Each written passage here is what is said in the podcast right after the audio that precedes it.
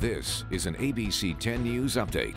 Good morning, I'm Jared Aarons with this ABC 10 News Update. A massive apartment fire in Linda Vista has left 10 people without a home this morning. Our photojournalist in the 10 News Breaking News Tracker caught the fire just after it first broke out. You see the flames pouring out of those upper story windows. Crews got there by about 2 a.m. They saw the fire in one unit on the second floor, but damage was spread to several units. They went inside, managed to put the fire out in about an hour. Nobody was hurt. The Red Cross is now working with the people who were displaced to find them a temporary place to stay.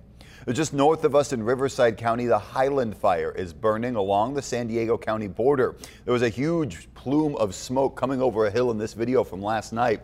According to CAL FIRE, it has now burn, burned more than 2,200 acres and is 0% contained. Highway Patrol has closed parts of Highway 79.